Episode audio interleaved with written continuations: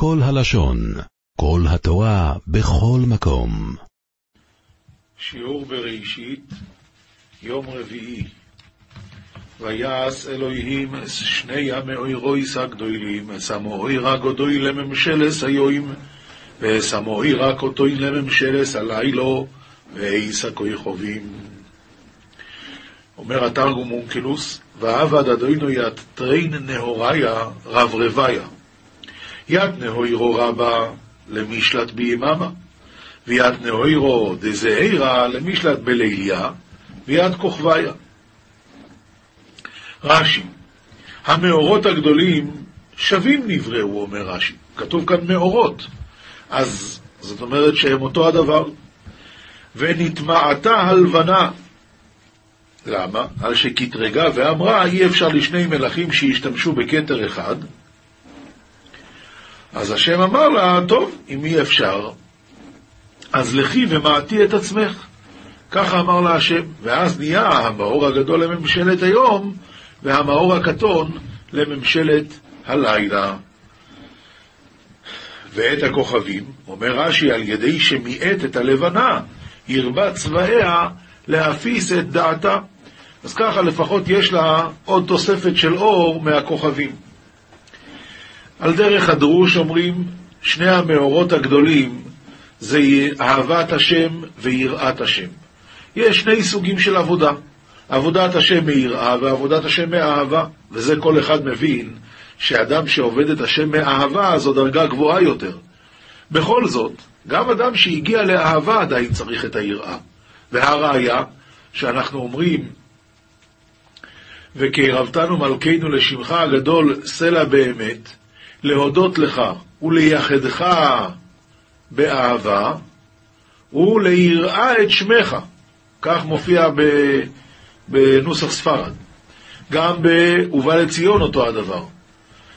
וישם בליבנו אהבתו ויראתו. כלומר, קודם אני כבר הגעתי לדרגה של אהבה, ואז אומרים לי, אבל עדיין אני צריך להתפלל על יראה. למה? התשובה היא, כי אין כל הזמנים שווים.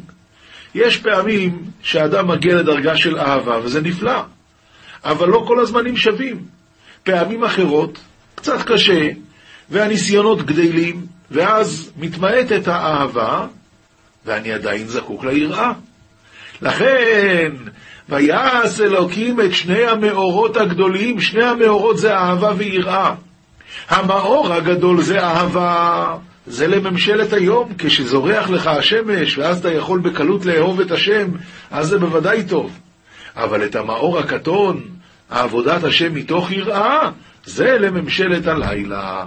כשיש חס וחלילה לילה, כשיש גלות, כשיש קושי, כשיש מחלה, כשיש כל מיני ניסיונות, אז צריך את עבודת השם מיראה. ואף פעם אי אפשר להישאר רק עם האהבה, אלא גם אהבה וגם יראה, וישם בליבנו אהבתו ועדיין גם יראתו.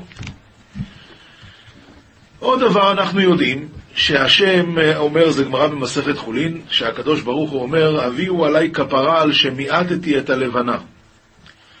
אז ראיתי פעם אה, פירוש מאוד יפה, זה חתם סופר.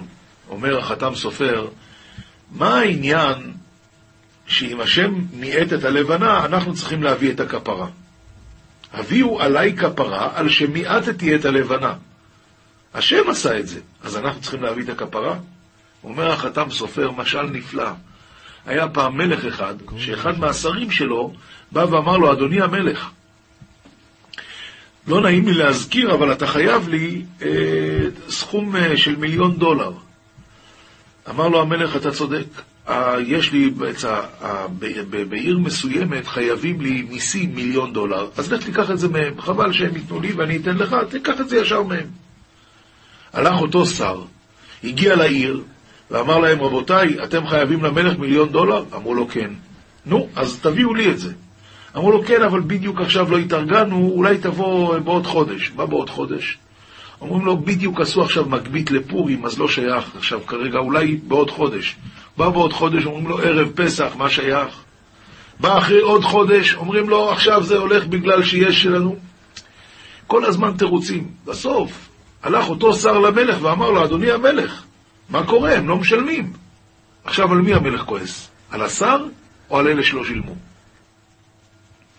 הנמשל, אומר החתם סופר, הרי השם אומר שכשיהיה המשיח, שיהיה התיקון, יהי אור הלבנה כאור החמה, הוא כאור שבעת ימי בראשית, כך אנחנו אומרים בקידוש לבנה.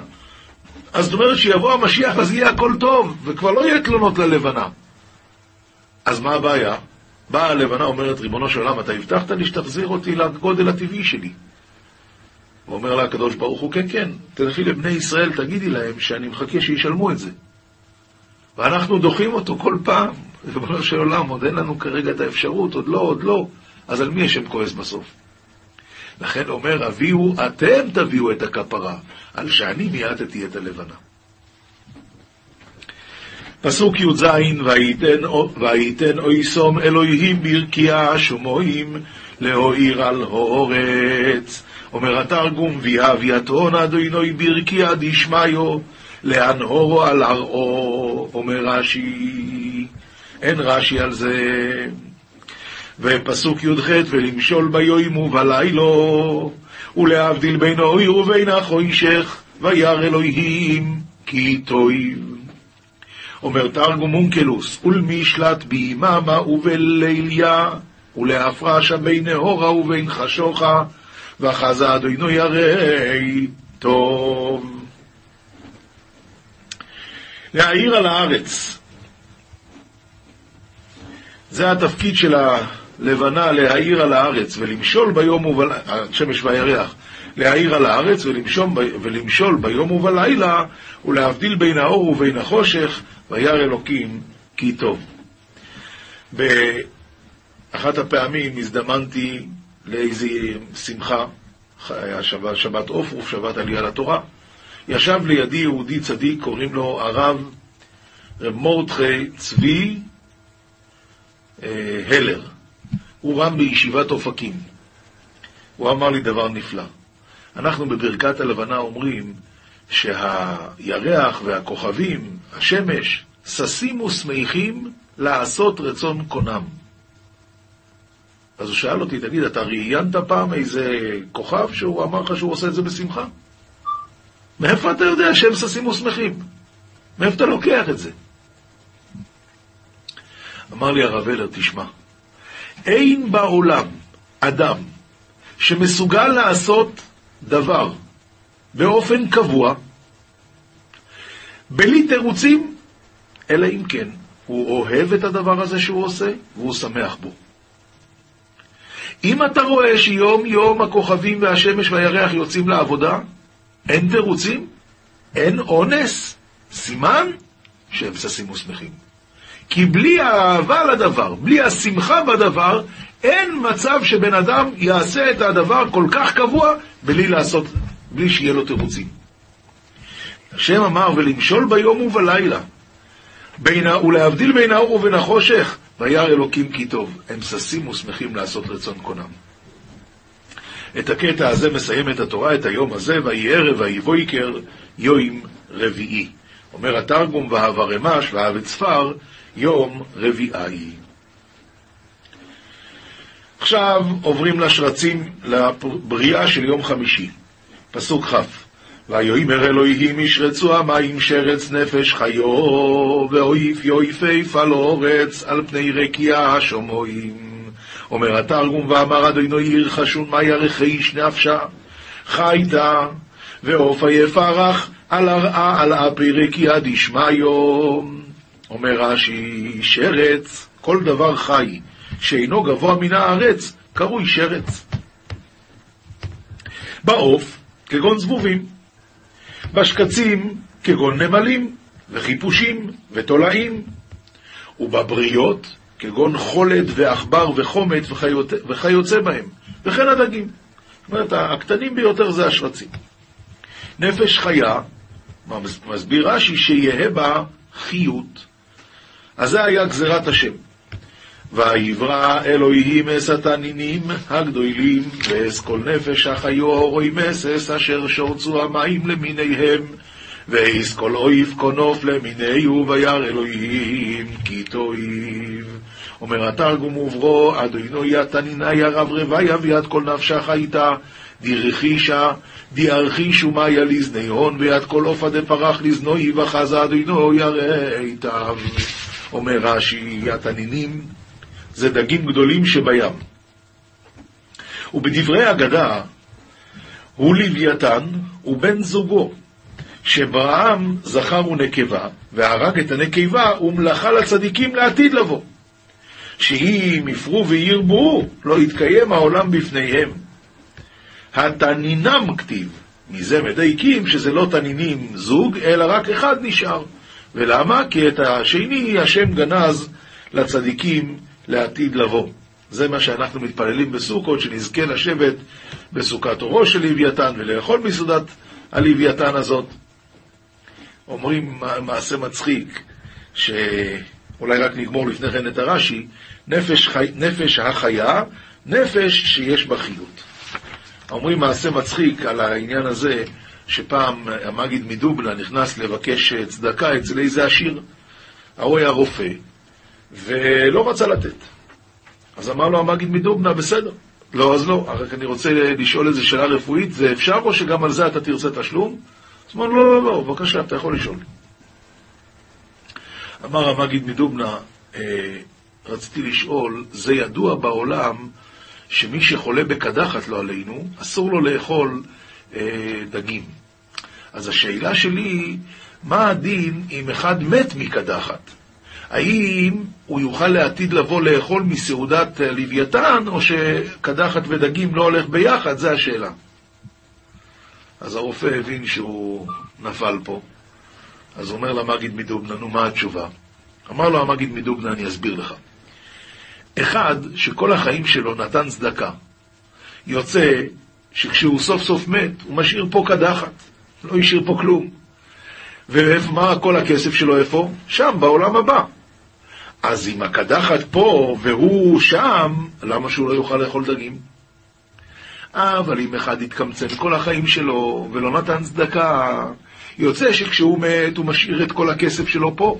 ומה יש לו בעולם הבא? קדחת. אז אם ככה, עכשיו שיש לו שם קדחת, איך הוא יוכל לאכול בסעודת הראש של לוויתן? אנחנו עוברים לנביאים, ישעיהו, פרק מ"ב, פסוק כ' עד כ"ה. ההמשך של ההפטרה. רעות רבות ולא תשמור, רעות עם א', רעות. אתה רואה הרבה דברים ולא עוזר לך לשמור את התורה והמצוות. פקוח אוזניים ולא ישמע. מה הולך פה? השם חפץ למען צדקו, יגדיל תורה ויאדיר. אדוני חופץ למען צדקו, יגדיל תירו ויאדיר. מסביר רש"י, השם חפץ להראותכם למען צדקו, לכן מגדיל לכם את תורתו. טוב. בדברי הדרוש יש כאן הרבה מאוד על העניין הזה. רק נגיד שני דברים. דבר אחד, סיפר הרב יחיאל יעקובזון שליטה, שהוא בתור ילד גדל בשכונת בית וגן בירושלים. הוא היה רואה את אה, הגאון רב שלמה זלמן אוירבך, זכר צדיק לברכה, מסיים את השיעור שלו בישיבה בכל תורה, והולך לתחנת אוטובוס. וכשהוא היה הולך מהישיבה עד התחנה, הבחורים היו מלווים אותו ושואלים אותו, והוא בתור ילד ממש קינא בהם. גם הוא רצה. אבל הוא היה ילד. אבל הוא כל פעם היה מסתכל, וכל פעם הוא התקרב קצת יותר, ויום אחד הוא מצא את עצמו ליד רב שלמה זלמן וצועק, הרב, גם לי יש שאלה. ורב שלמה זלמן הסתכל עליו ואמר לו, כן, אינגלה, מה השאלה? אבל לא הייתה לו שאלה. אז הוא נזכר איזו שאלה שפעם הוא שאל בחיידר, ואז הוא אמר, הרב, כתוב שהשם חפץ למען צדקו, יגדיל תורה ויאדיר. הוא אומר, אם השם רצה לזכות אותנו, כתוב, רצה הקדוש ברוך הוא לזכות את ישראל, לפיכך הרבה להם תורה ומצוות שנאמר, השם חפץ למען צדקו יגדיל תורה ויאדיר. אז הוא אומר, אני לא מבין. אם השם רצה לזכות אותנו, היה נותן מצווה, שתי מצוות, עשר מצוות, מספיק. היינו עושים את זה ודי. בסוף מה, הוא נתן לנו כל כך הרבה מצוות, כמה שאתה עושה אתה אף פעם לא גומר. אם השם באמת רצה לזכות אותנו, היה מקטין את התורה, לא מגדיל אותה. ורב שלמה זלמן אמר לו, אוי איזה שאלה, אוי איזה שאלה אינגלה, איזה שאלה. אתה יודע, אתה למדת הלכות אה, איך אדם צריך להתלבש בבוקר? והוא אמר כן. אמר לו רב שלמה זלמן, איך אדם נועל נעליים? אז הוא אמר, מה פירוש? קודם נעל ימין, אחרי זה נעל שמאל, ואחר כך אה, קושרים את נעל שמאל, ואחר כך קושרים את נעל ימין. אמר לו רב שלמה זלמן, נכון. תגיד, גם גוי מתלבש ככה? אז הוא אמר לו, לא. שאל אותו רב שלמה זלמן, ואיך גוי מתלבש? מה, הוא דוחף את שתי הרגליים ביחד? גוי קופץ פנימה לתוך הנעליים עם שתי הרגליים? הרי זה אי אפשר. אז גם גוי מסתבר שקורה לו שהוא מכניס רגל ימין לפני רגל שמאל. אבל אצל גוי זה לא מצווה. ואצלנו זו מצווה. רצה הקדוש ברוך הוא לזכות את ישראל. לפיכך הרבה להם תורה ומצוות. גם דברים שאנחנו ממילא היינו עושים. אדם קם בבוקר, רוחץ את הפה. רוחץ את הפה, אצל גוי זה היגיינה, אצלנו זו מצווה, ייכון לקראת אלוקיך ישראל. אדם אוכל, אדם אוכל זה מצווה? אצלנו בשבת אוכלים זה מצווה, ישנים זו מצווה. אצלנו כל דבר זה מצווה, גם דברים שממילא היינו עושים. רצה הקדוש ברוך הוא לזכות את ישראל, לפיכך הרבה להם תורה ומצוות. שנאמר, השם חפץ למען צדקו יגדיל תורה ויאדיר. אבל עוד הסבר אומר ילקוט הגרשוני בספר שלו, על פי הרש"י הראשון של התורה, עומר רבי יצחוק, בעצם היה צריך להתחיל את התורה מהחודש הזה לכם. אלא מה? כדי שאם יבואו הגויים ויגידו, אתם ליסטים אתם שלקחתם לנו את הארץ, אז אנחנו נגיד להם, לא, הנה, השם ברא את העולם, ברצונו נתנה להם, וברצונו נטלה מהם, ונתנה לנו. אז זאת אומרת, למה הקדוש ברוך הוא התחיל את ספר בראשיס מבראשיס? למה לא התחיל מספר שמות, מהחודש הזה לכם? כדי שיהיה הצדקה למה שבני ישראל עושים. השם חפץ למען צדקו, לכן יגדיל תורה. הוא הגדיל את התורה בעוד חומש וחצי. הכל בשביל מה? כדי להצדיק את עם ישראל. שאם יבואו הגויים ויגידו ליסטים אתם, יהיה לנו תשובה להגיד להם. ממשיך הנביא, והוא עם בזוז ושסוי, הפך בחורים כולם, ובבתי קלעים אוכבאו. היו לבז ואין מציל, משיסה ואין אומר השב. תראה מה שנעשה עם עם ישראל. ואף על פי כן, כל הפורענות הזאת ולא שמים לב. מי בכם יאזין זאת, יקשיב וישמע לאחור. מי נתן למשיסה יעקב וישראל לבוזזים? הלא השם. זו חטאנו לו, ולא אהבו בדרכיו הלוך, ולא שמעו בתורתו. וישפוך עליו חימה פה, ואזוז מלחמת ותלעתהו מסביב, ולא ידע, ותבער בו, ולא ישים על לב. נו, אז למה אתם לא שמים לב? זה הטענה של הנביא.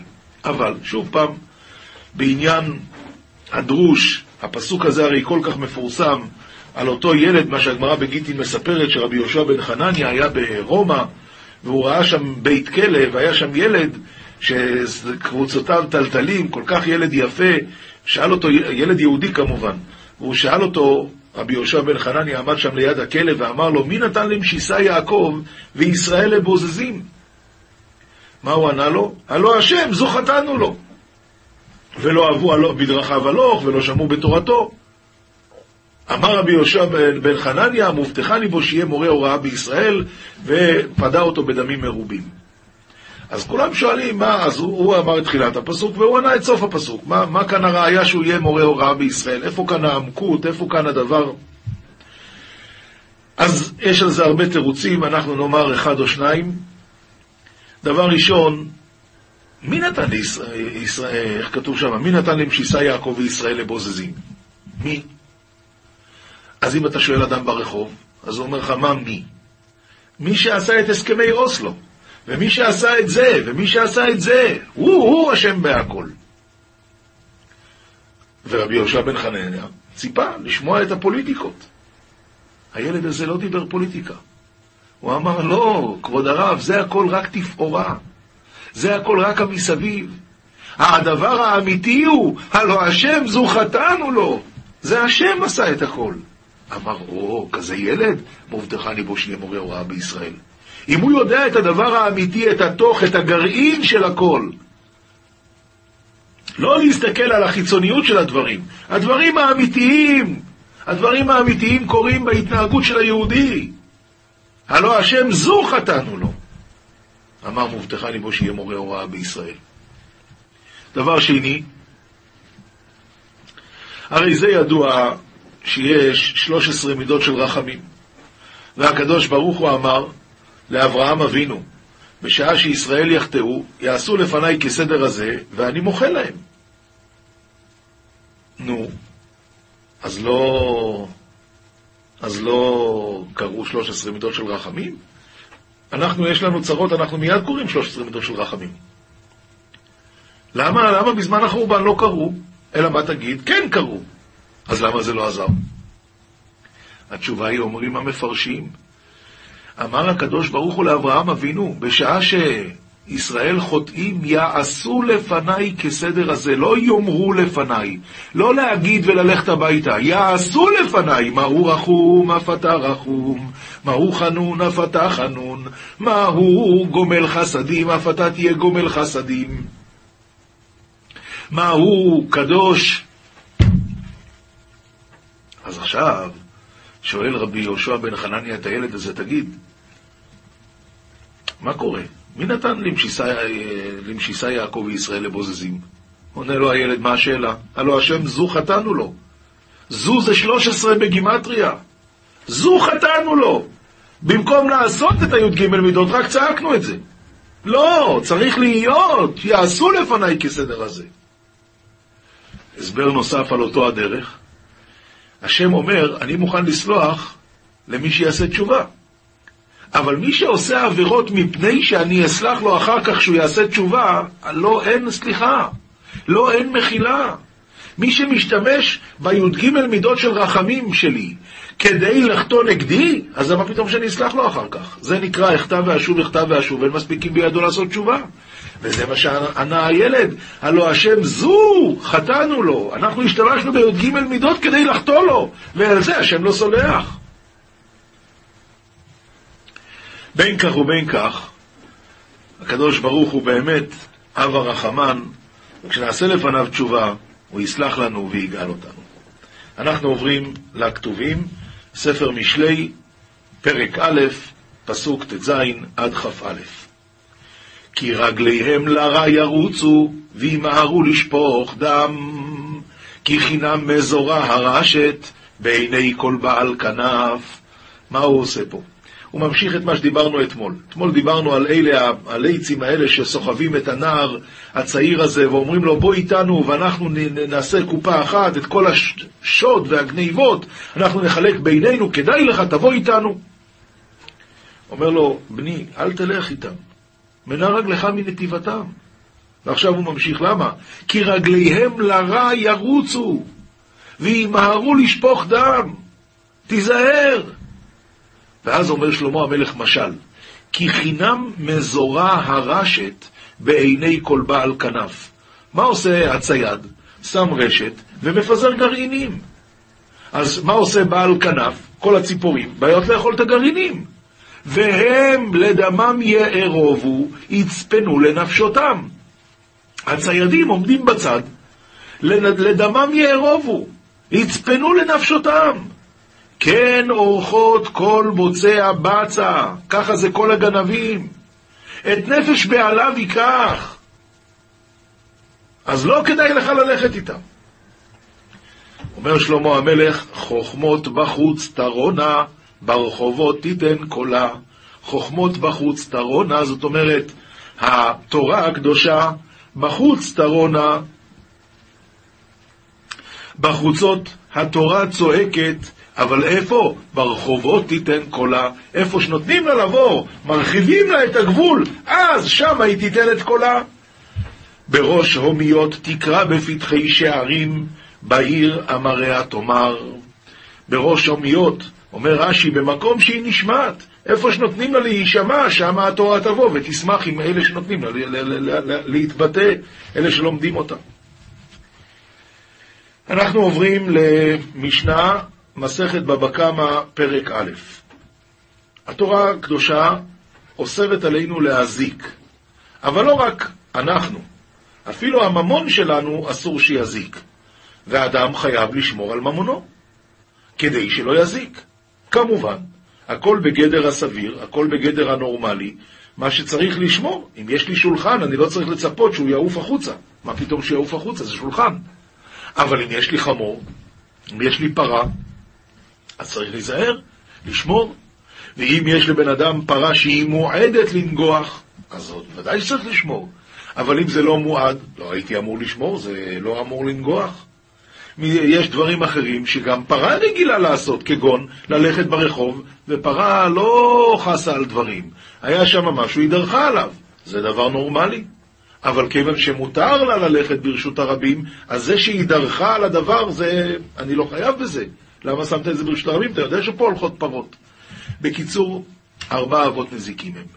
ארבעה אבות נזיקים, הכוונה, ארבעה דברים מפורשים בתורה, שהם נקראים הזק, ואדם חייב לשמור על זה. אם יש אבות, אז יש גם תולדות, נכון? אז מה, מה התולדות? התשובה היא, כל הדברים שדומים לאבות, יהיו תולדות. רק אלה האבות כתובים במפורש בתורה, ואלה לא כתובים במפורש בתורה. אבל הדין שלהם אותו דין.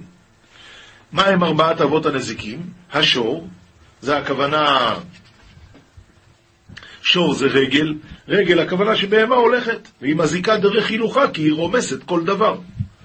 הבור, בור זה הכוונה בן אדם שחפר בור עשרה טפחים ברשות הרבים, אתה מזיק. והמבעה, מבעה זה שן. בהמה נוהגת לאכול מדי פעם. עכשיו, היא לא בוררת, זה שלך, זה שלי, מה אכפת לה? אז שן זה עוד אחד מארבעת המזיקים, וההבער זה כשאדם הדליק אש, גם אם הוא הדליק את האש בחציירו שלו, ברשותו, אבל הוא לא שמר עליה. באה הרוח, כמובן מדובר על רוח מצויה, רוח לא מצויה לא הייתי אמור לחשוב, אבל רוח מצויה באה והעבירה את האש לשדה של השני, והאש הזיקה, צריך לשלם.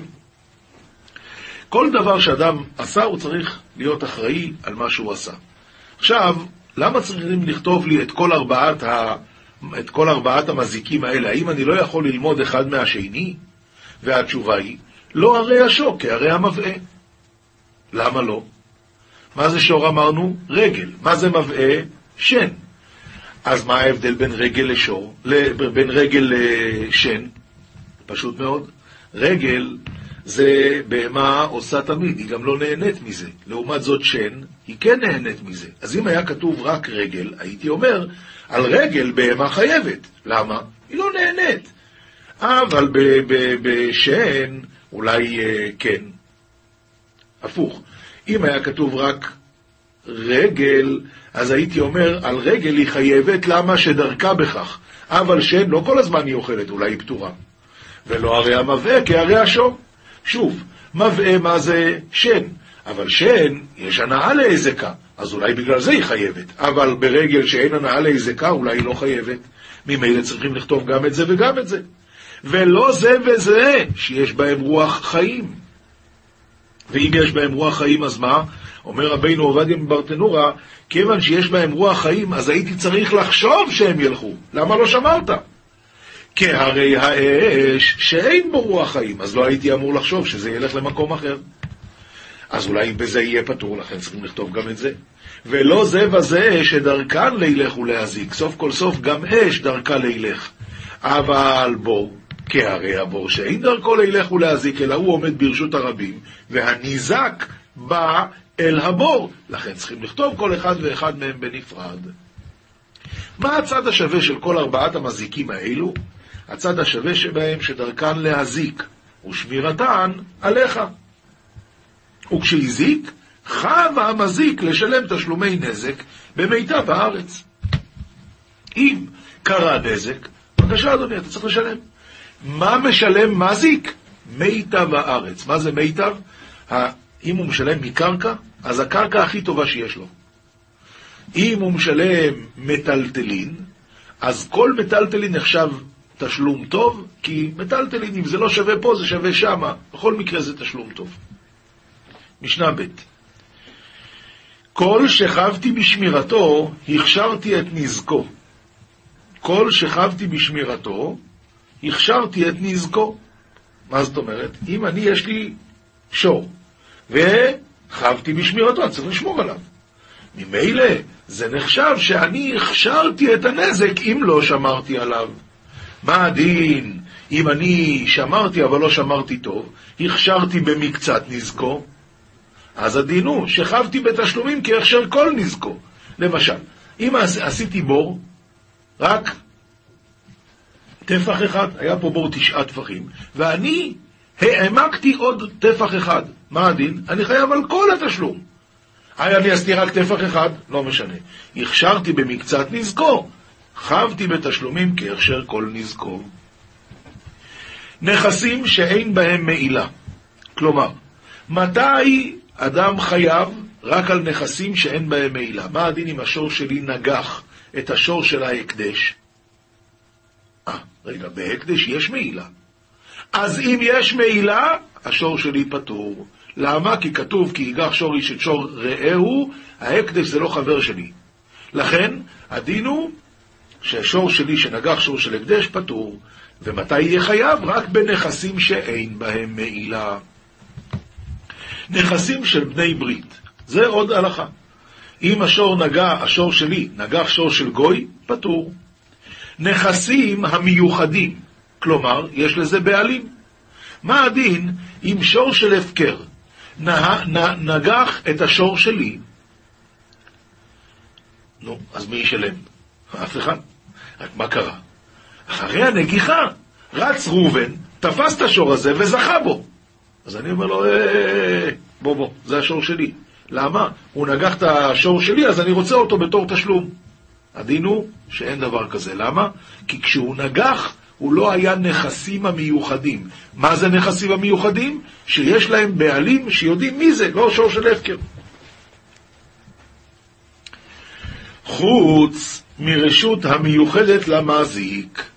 מה הדין אם השור שלי הזיק, אבל ברשות שלי, לי יש שור, הוא אצלי בחצר, השור שלך נכנס אליי לחצר, והשור שלי נגח אותו. מה הדין? אני, מה, אני אשם בזה? למה השור שלך נכנס אליי לחצר?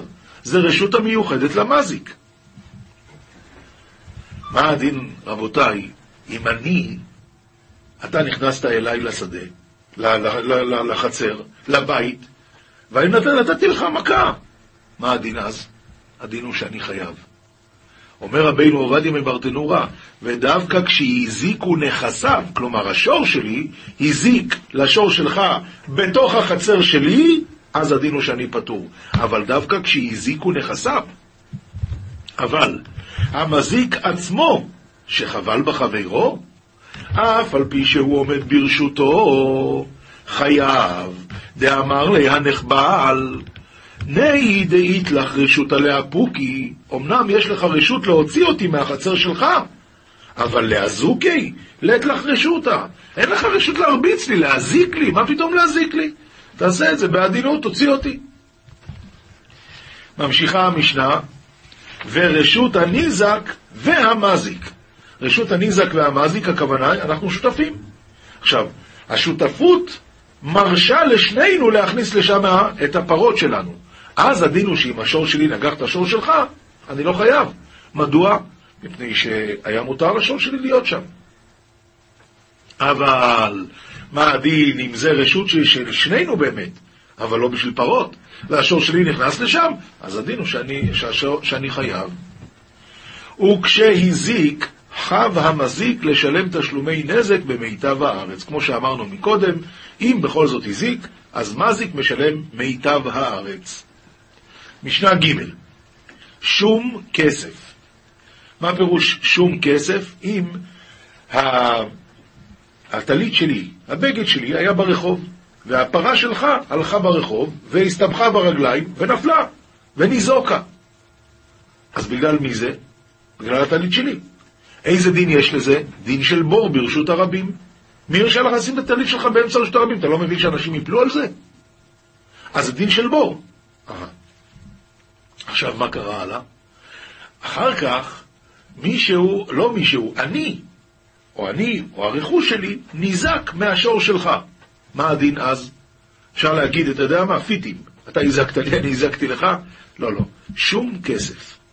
שום כסף הכוונה, שמים כמה אני הזקתי לך, שמים כמה אתה הזקת לי, והם מתקזזים. ושווה כסף. מה זה שווה כסף? שבאים לשלם היזק מנכסי יתומים. אז הדין הוא פורעים רק מקרקעות שווה כסף, ולא מטלטלין. למה לא מטלטלין? בגלל שזה נקרא כסף ממש, וזה תקנה שמיתומים גובים רק מקרקעות. בפני בית דין, כלומר, אם צריכים לעשות שומה, אז צריך לעשות דווקא בפני בית דין של מומחים, ולא בפני בית דין של הדיוטות. ועל פי עדים בני חורין, בני ברית. עדים יכולים להיות רק בני חורין ולא עבד, בני ברית רק יהודים ולא גויים. והנשים בכלל הנזק. זה עוד בבא של המשנה, שנשים שהזיקו או שניזוקו, הם בפרשה הזאת. צריכות לשלם, צריכות ל, ל, לקבל את התשלום. והניזק והמזיק בתשלומים זו הלכה מאוד מעניינת. פעמים קורה שהמזיק משתתף עם הניזק בתשלומים. למה? התורה אומרת שאם השור שלך נגח את השור שלי, אז הנבלה שייכת למי? לניזק. מה קורה אם בין הנגיחה להעמדה בדין פחת הערך של הנבלה, אז שמים את הנבלה כמו שהיא הייתה בשעת הנזק. יוצא אם ככה שהניזק, מסכן בפעם הזאת, הוא משתתף בתשלום כמו המזיק. וזה הכוונה, והניזק והמזיק בתשלומים. משנה ד' חמישה תמין וחמישה מועדין. עכשיו אנחנו בעצם מדברים פה על קרן. מה שלא דיברנו עד עכשיו, קרן, ההגדרה שלה זה כל דבר משונה. עד עכשיו דיברנו על דברים נורמליים. בהמה הולכת ברחוב, זה נורמלי. בהמה אוכלת, זה נורמלי. בור, זה נורמלי. עכשיו אנחנו מדברים על קרן. קרן זה דברים לא נורמליים. ולכן, הבהמה אינה מועדת לא ליגח. נגיחה זה נקרא אה, דבר משונה, ולכן זה קרן. ולא לגוף, לגוף זה לדחוף, ולא לשוך, ולא לרבוץ, ולא לבעוט. כל הדברים האלה, אם בהמה עשתה, זה דין של קרן, וקרן הדין הוא שמשלם רק חצי נזק. כל זמן שהבהמה היא תמה. עכשיו, באיזה דברים הבהמה מועדת? השן מועדת לאכול את הראוי לה. אם היא אכלה סמרטוטים, זה לא ראוי לה, אבל אם היא אכלה קש, ראוי לה מאוד.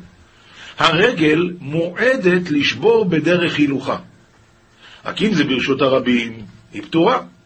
אבל אם היא עשתה בדרך הילוכה בחצר הניזק, אז בוודאי שהיא חייבת. אה, איזה דרך הילוכה? בסדר, היא מועדת לזה. ושור המועד שנגח, ושור המזיק, אם הוא ברשות הניזק. והאדם, האדם מועד לעולם. אלה חמישה מועדים. עכשיו המשנה בעצם מונה עוד חמישה מועדים שלא מנו אותם מקודם כי הם לא דברים רגילים. הזאב והארי והדוב והנמר והברדלס והנחש. כל הדברים האלה, אם הם הזיקו, אין דין של קרן. הרי אלו מועדים. רבי אליעזר אומר, בזמן שהם בני תרבות, כלומר מאולפים, אז אינן מועדים. אבל הנחש מועד לעולם. מה בינתם למועד? אלא שהאדם משלם חצי נזק מגופו, ומועד משלם נזק שלם מן העלייה. מה ההבדל מגופו או מן העלייה? מגופו, כוונה, כמה שהשור שווה, זה יש. יותר מזה, אין. מגיע לך חצי נזק מהשור שלך, בסדר גמור. יכול להיות אבל שהשור שלך היה שור משהו משהו משהו והוא שווה אלפיים שקל, והשור שלי הנוגח הוא שור לא טוב, והוא שווה רק 500 שקל. ממילא, לך מגיע חצי נזק, אז מגיע לך אלף שקל, אבל לא יותר ממה ששווה השור שלי, כי הוא משלם חצי נזק מגופו. לעומת זאת, מועד משלם קודם כל נזק שלם, וחוץ מזה, מן העלייה. מה זה מן העלייה? דברים מעולים. וזה הגמרא שיש לנו עכשיו במסכת בבא קמא, דף ט"ז עמוד ב'. אומרת הגמרא, מהי עלייה? עומר רבי אלעזר, במעולה שבנכסיו. זאת אומרת, חייב לשלם מיטב. מיטב. וכן הוא אומר, וישכב חזקיהו עם אבותיו, ויקברו במעלה קברי בני דוד. ועומר רבי אלעזר, מה זה במעלה? אצל מעולים שבמשפחה. ומן נין הוא? הוא היה ממלכי בית דוד. מי זה המעולים במשפחה שלו? דוד ושלמה. ממשיכה הגמרא, ויקברו בקברותיו אשר קרא לו בעיר דוד, וישכבו במשכב אשר מילא בסמים וזנים. מהי בסמים וזנים? רבי אלעזר אומר, זיני זיני. מה זה זיני זיני? אומר רש"י, מיני בסמים הרבה, כדמתרגמינן למינהו לזנוי. רבי אלעזר אומר, זי, אה, רבי שמואל בר נחמני אמר, בסמים שכל המריח בהם בא לידי זימה. כלומר, בסמים טובים מאוד. אומר רבי יוחנן משום רבי שמעון בר יוחאי, מהי דכתיב אשריכם זורעי על כל מים משלחי רגל השור והחמור? מה פירוש הפסוק הזה? התשובה היא, כל העוסק בתורה ובגמילות חסדים, זוכה לנחלת שני שבטים. שנאמר, אשריכם זורעי, ואין זריעה אלא צדקה, שנאמר זרעו לכם לצדקה, וקיצרו לפי חסד. מה זאת אומרת וקיצרו לפי חסד? אומרת הגמורה, אין צדקה משתלמת אלא לפי חסד שבא. אדם זוכה ובדיוק הוא נתן לעני בשעה שזה ממש היה חסד גדול, אז השכר שלו יותר גדול. ואין מים אל התורה שנאמר, אוי כל צמא לכו למים. אז מה הוא עשה? הוא עשה גם צדקה וגם תורה. אז מה הוא זוכה בעד זה? לנחלת שני שבטים. זוכה לקהילה, קהילה זה חופה, כיוסף, דכתיב בן פורת יוסף, בן פורת עלי עין, בנות צעדה עלי אישור, וזוכה לנחלת יששכר, דכתיב יששכר חמור גרם, ומה זה יששכר חמור גרם? שהם היו לומדי התורה, אז הוא זוכה לשני, לשני הדברים הנפלאים האלה. אי דאמרי, יש כאלה שאומרים, אויביו נופלים לפניו כיוסף דכתיב, בהם עמים ינגח יחדיו אפסי ארץ, וזוכה לבינה כיששכר. דכתיב, ומבני יששכר יודעי בינה לעיתים לדעת מה יעשה ישראל, וכמו שחז"ל אומרים, שבני יששכר היו יודעים לעבר את השנים ואת החודשים, הם היו בזה המומחים ביותר. הזוהר, היום, ליום א', זה זוהר בראשית, דף מ"ז עמוד א', הזוהר מדבר שוב על גדלותה העצומה של התורה הקדושה. ויחולו השמיים והארץ וכל צבעם. רבי אלעזר פתח מה רב טובך אשר צפנת לירך, פעלת לחוסים בך נגד בני אדם. תוך הזיקות שבריחו, ברא לברנש בעלמא. בוא תראה שהקדוש ברוך הוא ברא את האדם בעולם הזה. ועד כנלי לימי והשלים בפולחני ולהתקנה אורחוי. והוא תיקן אותו, הוא עשה אותו בצורה כזאת, שיהיה יכול להיות שלם בעבודה שלו, ולתקן את כל הדרכים שלו. בגין דאיזכה לנאור העילה דגניז קודשא בריחו לצדיקיה, כדי שיזכה לאור הגנוז לצדיקים. כמה דעת אמר, עין לא ראתה אלוקים זולתך יעשה לי מחכה לו. ומה זה? הכוונה לאור הגנוז. שואל הזוהר, ובמה יזכה לי לבר נש להוא נאורה? באמת, איך זוכים לכזה אור גדול? והתשובה היא, באורייתא. על ידי לימוד התורה זוכים לכל האורות שיש בעולם. דכל מאן דאישתדל באורייתא בכל יומא, יזכה למהווה ליכולקא בעלמא דעתי. כל מי שלומד תורה כל יום, יזכה שיהיה לו חלק בעולם הבא. ויתחשב לי כאילו בני עלמין, ונחשב כאילו הוא בנה את העולם. דהא באורייתא אית בני עלמא וישתכלל, כי הרי על ידי התורה הקדוש ברוך הוא ברא את העולם. עד ההוא דכתיב השם בחוכמה יסד ארץ, כונן שמיים בתבונה, וכתיב אהיה אצלו המון. ואהיה שעשועים יום יום. כלומר, התורה הייתה כלי אומנותו של הקדוש ברוך הוא, כי הסתכל באורייתא וברא עלמא. וכל דאישתדל בה שכלל עלמין וקיים לי. ומי שלומד את התורה משכלל את העולם ומקיים אותו. ותחזי. ברוך העביד קודשא בריחו עלמא. בוא תראה שהשם עשה את העולם, איך? בדבר השם שמיים נעשו, וברוח פיו כל צבאם. וברוחה גם מתקיימה, על ידי רוח זה מתקיים. איזה רוח? והיינו רוחא דאינון דלען דאורייתא, הרוח שיוצא מהפה של אלה שלומדים תורה. וכל שכן רוחא דהבל דרבי דבירא, וכל שכן בהבל פיהם של תינוקות של בית רבן שהולכים לחיידר ולומדים תורה.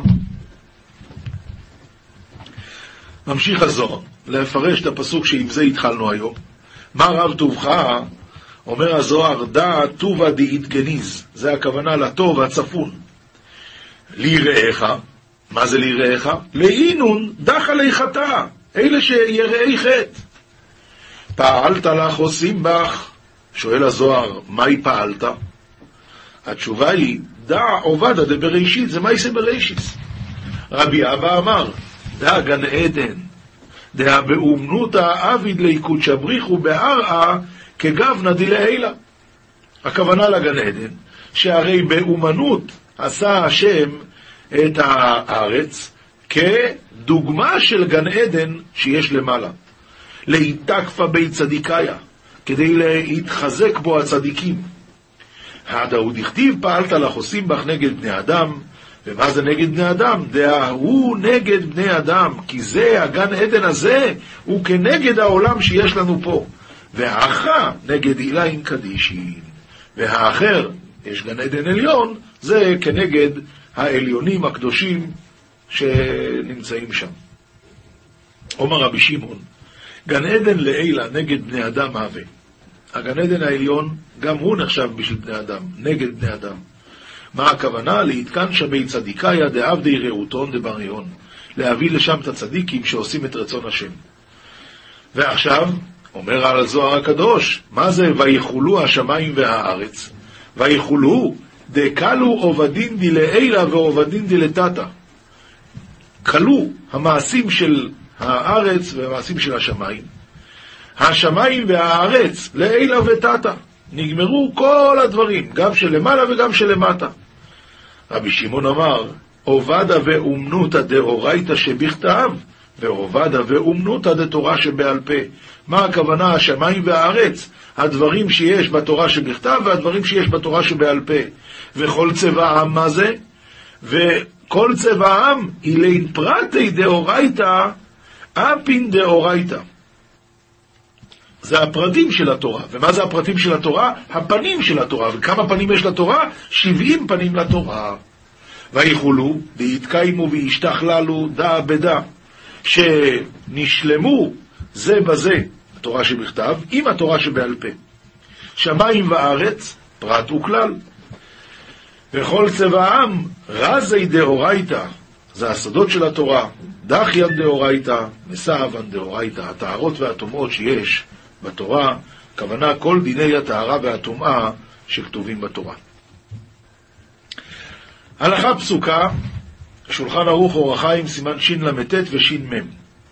אין מטפחין להכות כף אל כף, הכוונה כמובן בשבת, ולא מספקין להכות כף על ירך, ולא מרקדין, גזירה שמא יתקן כלי שיר, ואפילו להכות באצבע על הקרקע, או על הלוח, או אחת כנגד אחת, כדרך המשוררים, או לקשקש באגוז לתינוק, או לשחק בו בזוג כדי שישתוק, כל זה וכיוצא בו אסור.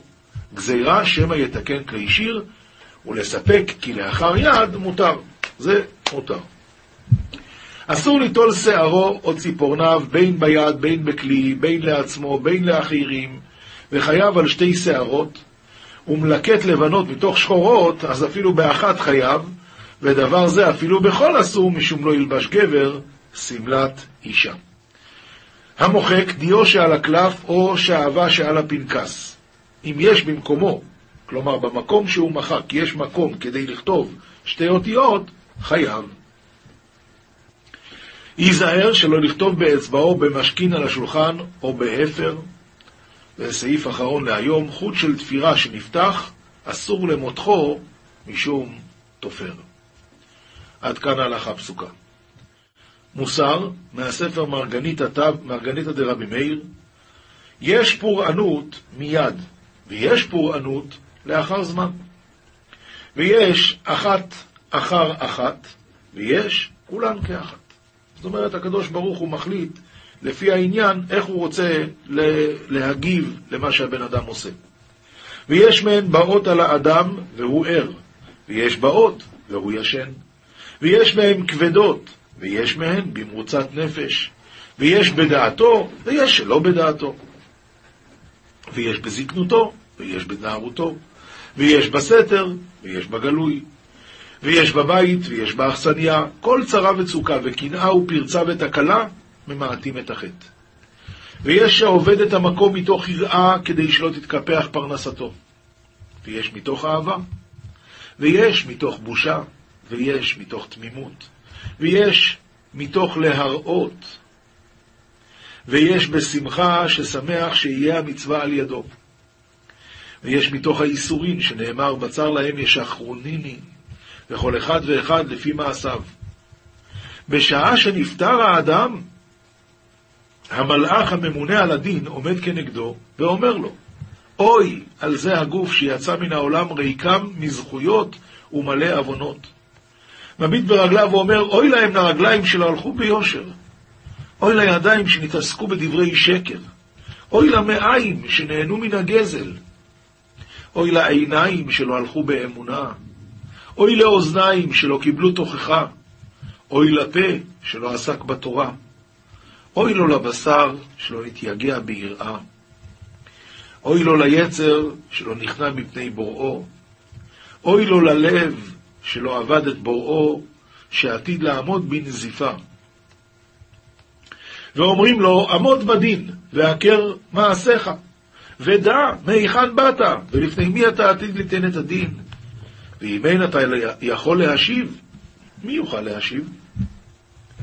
ומי יוכל לסבול עוונותיך שהן כאש לבגד, וכחרב לצוואר, וכחץ ללב, וככבלים לרגליים, כחושך לעיניים, כמרה לפה, כשוחה לרגל, כחרישה לאוזניים, כמכשלה לכוח, כימים רעים לזקנה, כייסורים לגוף, כגדיעה לקרן, כמרה למיתה, כעבירה ליום דין.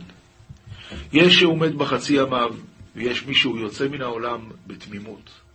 השם שומר ישראל, ישמרנו מכל רע, כן יהי רצון. עולם שלם של תוכן מחכה לך בכל הלשון, 03 617 1111